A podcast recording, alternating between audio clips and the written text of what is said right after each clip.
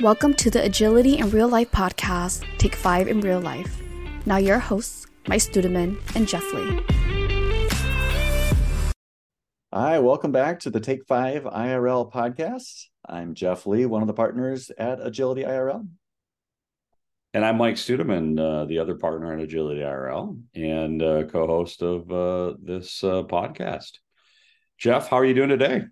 Uh, today's a good day, Mike. Today's a good day. We actually, a client I'm working with just did a phenomenal user story map. We can talk about that another time. Um, but they did a fantastic job with it. And now they're trying to figure out from, you know, breaking down this big bunch of work, what is their MVP? Um, mm. And you know, Mike, we've we've you know talked to many different uh, clients and groups about what MVP means. What what does it mean to you? Yeah, well, I'm gonna I'm gonna uh, dodge what it means to me and go back to the guy that defined it, or at least brought it to prominence, Eric Ries. Uh, Ries brought it to prominence in his book, The Lean Startup.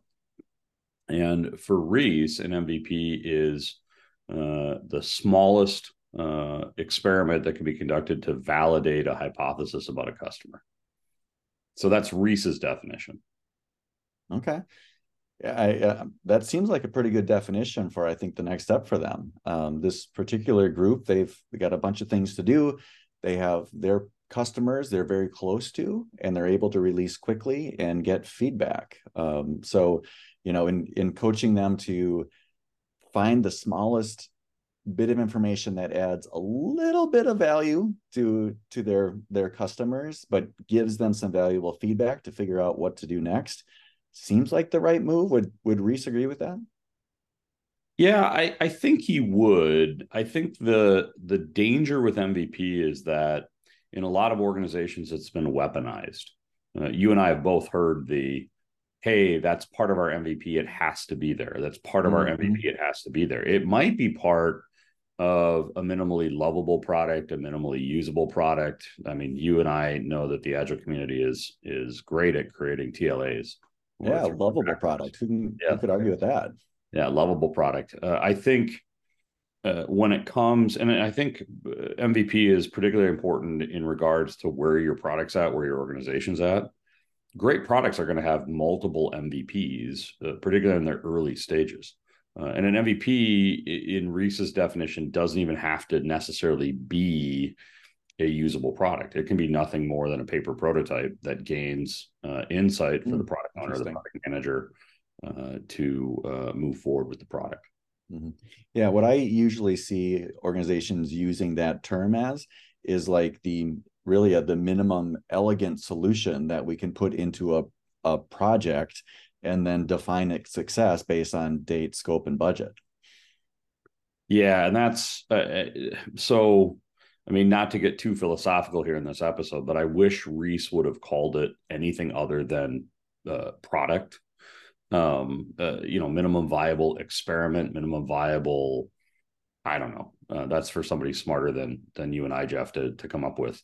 But the fact that he used product, I think, is has hurt its use because of, uh, as you said, clients kind of thinking about it as the first like official release of the product needing to have everything we need to uh, to achieve a goal. I also find it amazing how many times you have an MVP solution that's you know that kind of that wrong definition there, and you get toward the end and you're cutting scope. Well, how in the world is that minimum if you can cut scope from it and still release?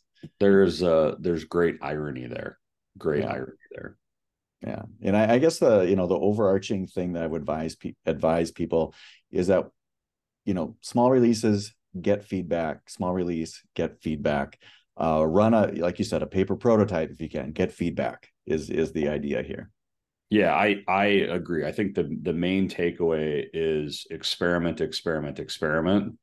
Try to get enough data that you know the next right move to make, uh, instead of trying to make a big bet, if you will, with uh, trying to have everything in that uh, first uh, first release and then calling it an MVP.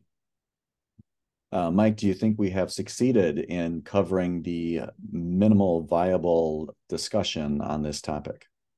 Not only that, I think that uh, you are the MVP of this discussion, Jeff. Oh, Mike. Thank you. All right. And thanks for joining us. Thanks, everybody. The product vision for Take 5 in real life is to provide members of the Agile community with an idea that they can incorporate into their daily lives to make them more effective. We thank you for listening, and we'll see you next time.